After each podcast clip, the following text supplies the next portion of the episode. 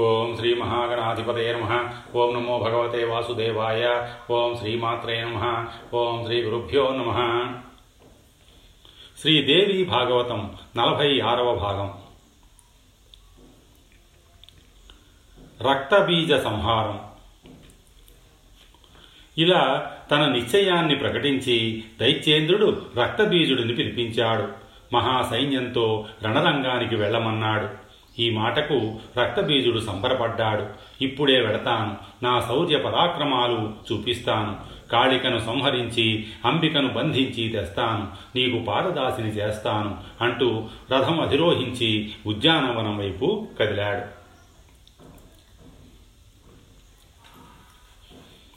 రక్తబీజుడు వస్తున్నాడని గ్రహించిన అంబిక శంఖం మరోసారి భీకరంగా పూరించింది. రక్తబీజుడు వచ్చాడు. చెండా ముండుల్లాగానే గౌరవంగా మృదువుగా మాట్లాడాడు. హే బాలే, శంఖం అంత గట్టిగా పూరిస్తున్నావు, నేను భయపడి పారిపోతాననుకున్నావా? నేనేమీ పిరికివాణ్ణి కాదు, ధూమ్రలోచనుడు కాదు, నా పేరు రక్తబీజుడు. యుద్ధం చెయ్యాలనుకుంటే సన్నద్ధంగా ధనస్సు ఎక్కుపెట్టు, నా పరాక్రమం చూద్దువు గాని ఇంతవరకు నిన్ను ఎదిరించిన వాళ్ళు లాంటి వాణ్ణి కాను. ఇంతకీ అమ్మాయి, నువ్వు ఏ గురువులను సేవించావు? నీతిశాస్త్రాలు ఏమైనా చదివావా? అర్థశాస్త్రం ఎరుగుదువా? విద్వద్గోష్ఠులలో ఎప్పుడైనా పాల్గొన్నావా? సాహిత్య పరిజ్ఞానం ఏమైనా ఉందా? ఉంటే కనుక నేనొక మాట చెబుతాను, విను. 9 రసాలలోనూ 2 ముఖ్య రసాలు, శృంగారము, శాంతమును. వీటిలో కూడా శృంగారమే మహారాజు. లక్ష్మీ శ్రీహరులు, సరస్వతి చతుర్ముఖులు, శచి దేవేంద్రులు, పార్వతీ పరమేశ్వరులు ఈ రసాన్నే ఉపాసిస్తున్నారు. తరువు, తీగ, మృగము, మృగి, కపోతము, కపోతి, ఇలా జగత్తు అంతా జంటలమయం. అంతటా సంయోగ శృంగారమే.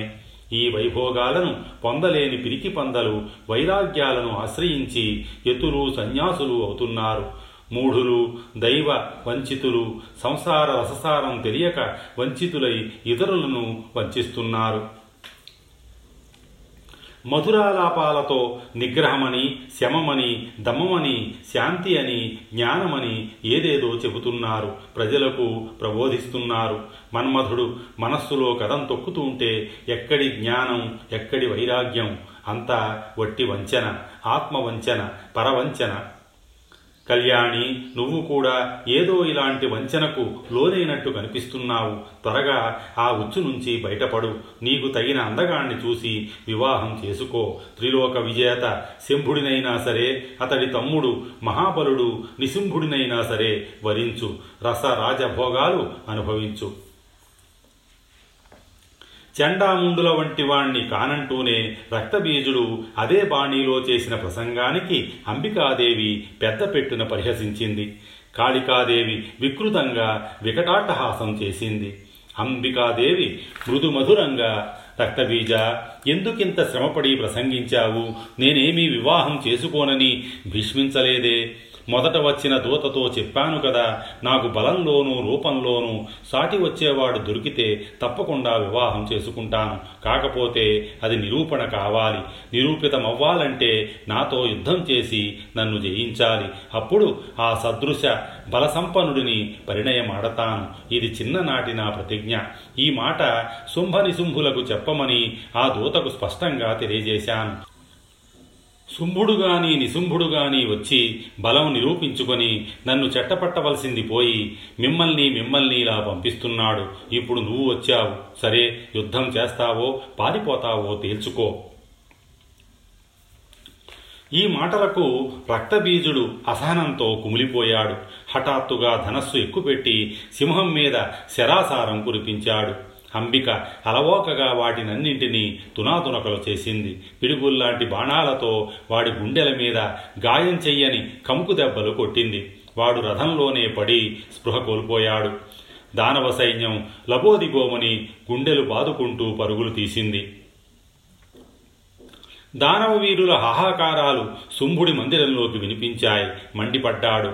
మూలబలంగా నిలిచిన మహాసైన్యంలో సగభాగాన్ని వెంటనే రణరంగానికి తరలించాడు. కాలకేయ, కాంభోజ మహావీరులందరూ కోటానుకోట్లుగా సమరరంగానికి పరుగున వచ్చారు. అంబికాదేవి లోకభీకరంగా ఘంటానినాదం చేసింది, ధనుష్టంకారం చేసింది, విజయశంఖం పూరించింది. ఈ మూడు నాదాల భీషణ ధ్వనికి కాళికలో ఉత్సాహం ఉరకలు వేసింది. ఆననం విప్పారింది, సింహవాహనం ఆవులించి జూలు దులిపి గర్జించింది. దానవ వీరులందరూ అన్ని వైపుల నుంచి ఒకేసారి వజ్ర కఠోర విశిఖాలను కురిపించారు. కాళికాదేవి వాటి పని పడుతోంది. సరిగ్గా ఇదే సమయానికి బ్రహ్మాది దేవతల దివ్యశక్తులన్నీ అంబికలో ప్రవేశించాయి.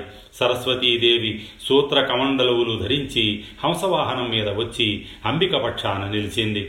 శంఖచక్ర గదాధారిణి అయి లక్ష్మీదేవి గరుడ వాహనం మీద వచ్చింది. త్రిశూలం ధరించి అరచంద్రుణ్ణి కొప్పులో తురుముకొని వృషభవాహనం మీద శాంకరి వచ్చింది. శక్తి హస్త విభూషితగా నెమలి వాహనం మీద కౌమారి, వజ్రపాణి అయి ఐరావతం మీద శచీదేవి, శూకరాకారంలో ప్రేతాసనం మీద శూకరి, నారసింహి యమదండం ధరించి మహిషవాహనం మీద యామ్యాదేవి, వారుణి, కౌబేరి ప్రముఖ దిక్పాలకాంతలు తమ తమ అనుచరీగణాలతో వచ్చి నిలిచారు. అంబికాదేవి ఆనందంతో మరోసారి శంఖం పూరించింది. శంకరుడు స్వయంగా వచ్చి అంబికను స్తుతించాడు. దేవకార్య సిద్ధి కోసం ఇక ఆలస్యం చెయ్యకుండా దానవులను సంహరించమని, శుంభ నిశుంభులను హతమార్చి లోకాలను కాపాడమని, ప్రాణికోటికి ఆనందం పంచమని అభ్యర్థించాడు. అంబికాదేవి చిరునవ్వులు చిందిస్తూ నిలబడింది. ఆ క్షణంలో ఆవిడి శరీరం నుంచి అత్యద్భుత శక్తి ఆవిర్భవించింది. భీషణంగా ప్రచండంగా ఉంది. శివాశత నినాదాలతో ఆవిర్భవించింది. ఘోర రూపంతో ఆవిర్భవించింది. రూపం ఎంత భీకరంగా ఉన్నా ముఖం మీద చిరునవ్వు చిందులాడుతోంది. దేవదేవ, పార్వతీ ప్రాణవల్లభ, నువ్వొక ఉపకారం చేసి పెట్టాలి. దూతగా శుంభనిశుంభుల దగ్గరికి వెళ్ళు. నా మాటగా చెప్పు. స్వర్గాన్ని దేవతలకు వదిలేసి, భూలోకాన్ని మానవులకు వదిలేసి వాళ్ళని వెళ్ళిపోమ్మను. పాతాళంలో ఉండిపోమ్మను. ఇంద్రుడు స్వర్గసింహాసనం అధిష్ఠించాలి. దేవతలు సుఖశాంతులతో వర్ధిల్లాలి. యజ్ఞభాగాలు దేవతలకే దక్కాలి. జీవితేచ్ఛ ఉంటే ఇలా చెయ్యమను, లేదంటే యుద్ధానికి రమ్మను. నా వెంట వచ్చిన ఆడనక్కలు వారి రక్తంతో విందులు చేసుకుంటాయని చెప్పు. శివుడు క్షణం ఆలస్యం చెయ్యకుండా బయలుదేరాడు. కొలువుదీరి ఉన్నాడు శుంభుడు. శివుడు ప్రవేశించాడు. మూఢమతి, దానవాధిపతి, నేను శంకరుడను, త్రిపురాంతకుడను, అంబికాదేవి దూతగా వచ్చాను. కడసారిగా నీకు హితవు చెప్పిరమ్మని పంపించింది. స్వర్గలోకాన్ని భూలోకాన్ని విడిచిపెట్టి పాతాళానికి పారిపో. ప్రహ్లాదాదులతో కలిసి సుఖంగా జీవించు. లేదంటే మరింక ఆలస్యం చెయ్యకుండా రణరంగానికి తరలిరా. సబంధుమిత్ర పరివారంగా నిన్ను సంహరిస్తాను అని మీకు హితబోధ చేసి రమ్మంది. అటుపైని మీ ఇష్టం అంటూనే శివుడు వెనుతిరిగి వచ్చేశాడు. ఇప్పటి నుంచి అంబికాదేవికి శివదూతి అనే పేరు స్థిరపడింది. యయాసౌ ప్రేరిత శంభూర్దూతత్వే దానవాన్ ప్రతి శివదూతీతి విఖ్యాత జాతా త్రిభువనేఖిలే. శంకరుడు ఈ మాట చెప్పి వెళ్ళిపోగానే అన్నదమ్ములు ఇద్దరూ కూడబలుక్కున్నారు. ఇంతదాకా వచ్చాక వెనుదిరగడమేమిటి అనుకున్నారు. శత్రుదుర్భేద్యమైన కవచాలు ధరించి శస్త్రాస్త్రాలన్నీ సమకూర్చుకొని సిద్ధంగా ఉన్న క్రూరాతి క్రూర దానవవీర మూలబలాన్ని మొత్తంగా రణరంగానికి తరలించారు. వారు వస్తూనే చండ ప్రచండంగా శిలావర్షంలా శరాసారం కురిపించారు. అంబికాదేవి ధీటుగా సమాధానం చెప్పింది. రకరకాల ఆయుధాలతో యుద్ధం తీవ్ర రూపం దాల్చింది.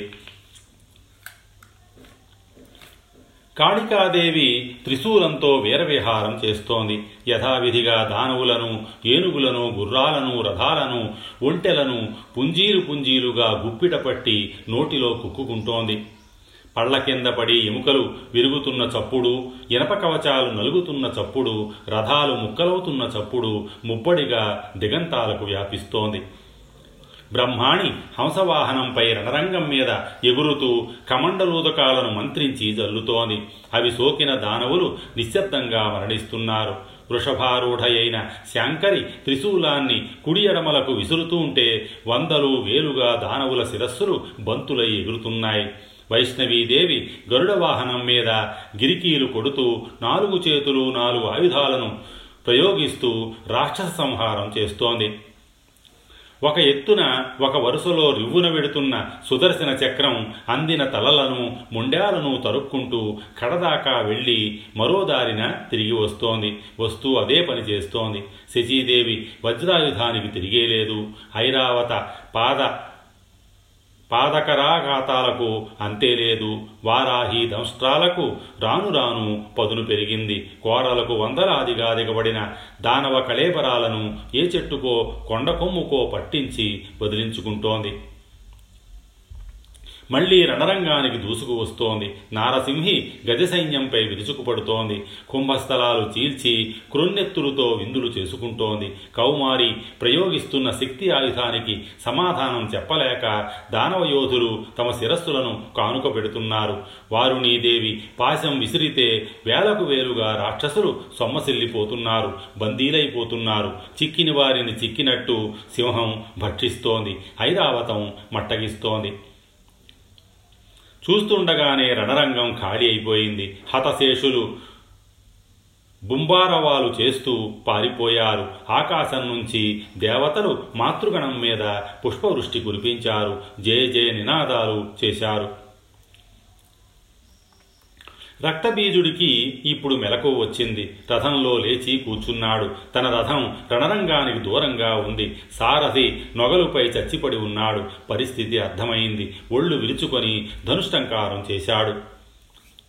జనమేజయ అన్నాడు వ్యాసుడు. మహర్షి, ఆపకు, యుద్ధాన్ని కళ్లకు కట్టిస్తున్నావు, కొనసాగించు అన్నాడు జనమేజయుడు. అయితే ఆలకించు అంటూ కొనసాగించాడు సాత్యవతేయుడు. రక్తబీజుడికి ఉన్న వరం తెలుసు కదా. వాడి శరీరం నుంచి, నేలకు రాలిపడిన ప్రతి రక్త బిందువు నుంచి అసంఖ్యాకంగా రక్తబీజులు ఆవిర్భవిస్తారు. అదే రూపం, అదే బలం, అదే పరాక్రమం. తపస్సుకి సంబరపడి భోళాశంకరుడు ఇచ్చిన అద్భుత వరమది. వరదాన దర్పితుడు రక్తబీజుడు క్రోధ సంరక్త నేత్రుడై రణరంగానికి వచ్చాడు. గరుడ వాహనం మీద వైష్ణవీదేవిని చూశాడు. శక్తి ఆయుధాన్ని విసిరాడు. వైష్ణవి తన గదాయుధంతో దాన్ని తుత్తునీయలు చేసింది. సుదర్శన చక్రాన్ని ప్రయోగించింది. అది వెళ్ళి వాడి శరీరాన్ని నిలువుకోత కోసింది. చింది పడిన రక్తబిందువుల నుంచి అసంఖ్యాకంగా రక్తబీజులు ఆవిర్భవించారు. రణరంగం కిక్కిరిసిపోయింది. ఎటు చూసినా రక్తబీజులే. అందరూ ఒక్కలాగే ఉన్నారు. వైష్ణవి ఆశ్చర్యపోయింది. బ్రహ్మాణి, మహేశ్వరి, నారసింహి, కౌమారి, శచీ ప్రభృతులందరూ ఇదేమిటని నివ్వెరపోయారు. తమ తమ దివ్యాయుధాలను యథాశక్తిగా ప్రయోగించారు. వైష్ణవీదేవి మరిన్ని బాణాలను ప్రయోగించి రక్తబీజుడిని ఇంకా గాయపరిచింది. మరిన్ని రక్తబిందువులు చింది పడి కోటానుకోట్లుగా రక్తబీజులు ఆవిర్భవించారు. వికటాటహాసాలు చేస్తూ విజృంభించారు. బ్రహ్మాణి ప్రభృతులకు ఏమి చెయ్యాలో తోచలేదు. దేవతలు నిశ్చేష్టులయ్యారు. అందరినీ దుఃఖము దైన్యము ఆవరించాయి. కాళికాదేవి ఒక్కతే ఉంది. ఇంతమంది రక్తబీజులతో పోరాడుతోంది. వాడి సంఖ్య క్షణక్షణానికి పెరుగుతోంది.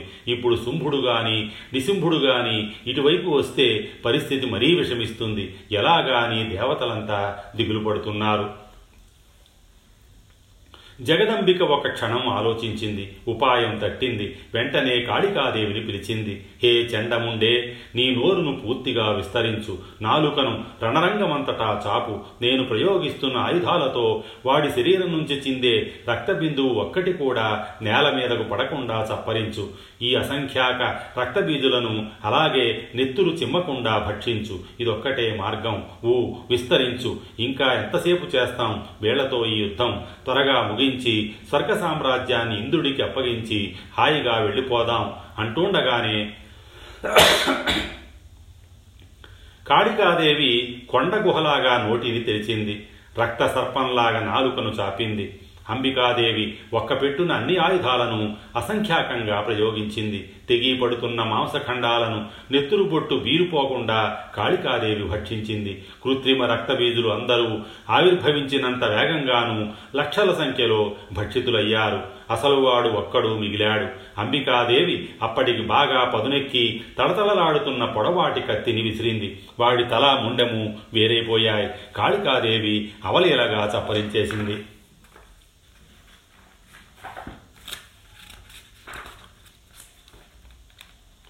నిశుంభ సంహారం. శుంభానిశుంభులకు వర్తమానం అందింది. బ్రహ్మాణి ప్రభృతులు రణరంగానికి దిగారని, కాళికాదేవి ఉపాయంగా రక్తబీజుణ్ణి భక్షించిందని, ఇక తమ కోసమే ఆవురావురుమంటూ ఎదురు చూస్తోందని తెలిసింది. ఇంత బతుకు బతికి ఇప్పుడు ఈ ఆడదానికి భయపడి పారిపోవడమా? అవమానం, అంతకన్నా మరణమే వరణీయం అనుకున్నాడు శుంభుడు. అదే తెగింపుతో పలికాడు, తమ్ముడు నిశుంభ, నేను వెడుతున్నాను రణరంగానికి. అంబికను సంహరించి వస్తాను. ఒకవేళ రాలేదనుకో, నువ్వు ఈ కార్యాన్ని కొనసాగించు. అన్నగారి మాటలకు తమ్ముడు క్రోషపడ్డాడు. నేనే వెడతాను, కాళికను సంహరించి అంబికను బంధించి తెస్తాను. ఈ పాటి ఘనకార్యానికి నువ్వు వెళ్ళాలా? నిశ్చింతగా ఉండు, నేనుండగా నువ్వు వెళ్ళడం సమంజసం కాదు అంటూనే మరి సమాధానం కోసం చూడకుండా నిశుంభుడు సొంత సైన్యంతో బయలుదేరాడు. వందిమాగధులు జయజయధ్వానాలు చేశారు.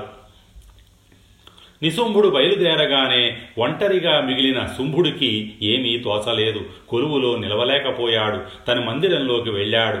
అక్కడ కూర్చోలేకపోయాడు. తాను యుద్ధరంగానికి బయలుదేరాడు. రణపండితుడు అల్లంత దూరాన నిలిచి ప్రేక్షక పాత్ర వహించాడు.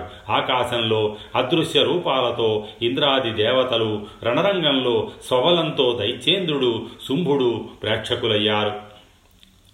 శుంభ సోదరుడు తన శాంకర ధనస్సును ఎక్కుపెట్టి పుంఖానుపుంఖంగా శిలాకఠిన విశిఖాలను గుప్పించాడు. అంబికాదేవి తెరలు తెరలుగా పకపక నవ్వింది. కాళిక, చూశావా వీళ్ళ మూర్ఖత్వం? సోదరులు నాతో యుద్ధానికి తలపడుతున్నారు. రక్తబీజులు మరణించినా వీరికి బుద్ధి రాలేదు. జయించగలమనే ఆశపడుతున్నారు. ఇది నా మాయాశక్తి. ఆశతో వీరిని సమ్మోహితుల్ని చేశాను. ఈ ఆశ బహుచెట్టది సుమా, ఒక పట్టాన్న విడిచిపెట్టదు. సైన్యమంతా నాశనం అయ్యిందా? మహాబలశాలులనుకున్న చండాముండులు అయ్యారా? అసంఖ్యాక రక్తబీజులను ఆవిర్భవింపజేయగల అసలు సిసలు రక్తబీజులు అయ్యాడా? అయినా వీరికి ఆశ చావలేదు. జయించగలమనే అనుకుంటున్నారు.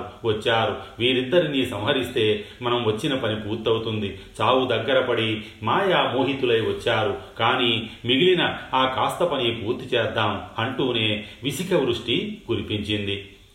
క్రమక్రమంగా యుద్ధం భయానక రూపం ధరించింది. అంబికా వాహన సింహం జూలు దులిపి సైన్యసాగరంలో ఈదుతోంది. సరస్సులో దిగిన ఏనుగుల సేనా సముద్రాన్ని అల్లకల్లోలం చేస్తోంది. నిశుంభుడు పళ్ళు పటపటలాడించాడు. దానవ యోధులను ఉత్సాహపరుస్తూ వాహన సింహం మీద, సింహవాహనం మీద అనేక ఆయుధాలను ప్రయోగించాడు. అన్ని వైపుల నుంచి దానవయోధులు చుట్టుముట్టి ఒక్కసారిగా శస్త్రాస్త్ర సమూహం కురిపించారు. అంబికాదేవి శస్త్రానికి శస్త్రము, అస్త్రానికి అస్త్రముగా బదులు చెల్లిస్తోంది. అవకాశం దొరికించుకొని అంతమొందిస్తోంది.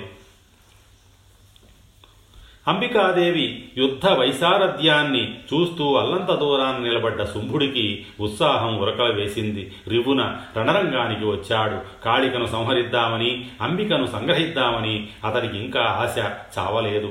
ఎదుట నిలిచి అంబికాదేవిని ముఖాముఖి తిలకించాడు. శృంగార వీరాలు మూర్తి భవించి భయద సుందరంగా ప్రకాశిస్తోంది. ఆ శృంగార రౌద్రమూర్తిని అతి సన్నిహితంగా దర్శించాడు. విశాలమైన క్రీకన్నులు, సర్వ జగత్సమ్మోహకమైన సుందర రూపం, ఎర్ర కలువరేకుల్లా అందంగా ఉన్న కన్నులు, ఇప్పుడు రౌద్రం కారణంగా మరింత ఎరుపెక్కి నిప్పులు చెరుగుతున్న చూపులు. చూడటంతోనే శుంభుడి మనస్సులో నుంచి పెళ్లి ఆశ వెళ్ళిపోయింది. జయాశ జారిపోయింది. మరణం తప్పదు అనే నిశ్చయం బలపడింది. తెగించి కార్ముకం ధరించి నిలబడ్డాడు. అంబికాదేవి తేరిపారా చూసింది. అప్రయత్నంగా ఒక చిరునవ్వు ముఖమండలం మీద విరిసింది. సకల దానవులకు వినిపించేట్టు మేఘ గంభీర కంఠధ్వనితో పలికింది. మూర్ఖాగ్రేసర చక్రవర్తులారా, ఇంకా బుద్ధి రాలేదా? ఇప్పటికైనా మించిపోయింది లేదు. మరొక అవకాశం ఇస్తున్నాను. జీవితేచ్ఛ ఏమాత్రం ఉన్నా ఆయుధాలను ఇక్కడే విడిచిపెట్టి పాతాళానికో, పారావారానికో అంటే సముద్రానికో పారిపోండి, లేదంటే ఈ క్షణంలోనే మిమ్మల్ని స్వర్గస్థుల్ని చేస్తాను, ఆలోచించుకోండి. అభయం పొందుతారో అనిలో మృందుతారో. వీరత్వం ఏనాడు పిరికితనం కాదు, పిరికితనం ఏనాడు వీరత్వం కాదు, తెలుసుకోండి అని ప్రబోధించి కడసారిగా చివరి అవకాశం ఇచ్చింది. దీనికి సమాధానం చెప్పకపోగా నిశుంభుడు హఠాత్తుగా కత్తి దూసి సింహాన్ని శిరస్సు మీద మోదాడు. అది కళ్ళు తిరిగి ఒళ్ళు తూలి గిర్రున బొంగరంలా తిరిగింది. సార మీద కుండల అంబికాదేవి తిరిగింది. తిరుగుతూనే గండ్రగొడ్డలు విసిరింది. అది వెళ్ళి నిశుంభుడి బాహుమూలాన్ని ఖండించింది. అయినా వాడు చెక్కు చెమర్చలేదు. బాధగాని మూలుగుగాని లేదు. అదే కత్తితో అదే దెబ్బ మళ్లీ వేశాడు. ఈసారి సింహం తల విదిల్చి తప్పించుకుంది. అంబికాదేవి సువర్ణ పాత్రికను ఎత్తి గటగట మద్యపానం చేసింది. గదతో తన పైకి లంఘించబోతున్న నిశుంభుణ్ణి చూపులతోనే అదిలించింది. నిశుంభ, ఇదిగో ఈ క్షణంలో ఇక నువ్వు లేవు అని గర్జించింది. సన్నటి చువ్వల జవజవలాడుతూ పొడవుగా ఉన్న కృపాణాన్ని మెరుపుతీగలా విసిరింది. మరుక్షణంలో వాడి తల ఎగిరి తాటిపండులా రాలిపడింది. గదను చేతబట్టి వస్తున్న ముండం రక్తాన్ని దశదిశలకు ఎగజిమ్ముతూ సకల దేవదానవ భీషణంగా గిరున ఆత్మప్రదక్షిణలు చేసింది. అంబికాదేవి కోపం చల్లారలేదు. బొంగరంలా తిరుగుతున్న వాడి కడేబరాన్ని బాణాలు వేసి కాళ్ళు చేతులు ఒకేసారి నరికేసింది. రెక్కలు విరిగిన పర్వతంలా ఆ ముండం నేలపై ముద్దలా చతికిలపడింది. దానవ సైన్యం భయకంపితమై దుఃఖ విహ్వలమై రోధిస్తూ నెత్తి నోరు బాదుకుంటూ పరుగులు లంకించుకుంది. స్వస్తి. శ్రీ ఉమామహేశ్వర పరబ్రహ్మార్పణమస్తు.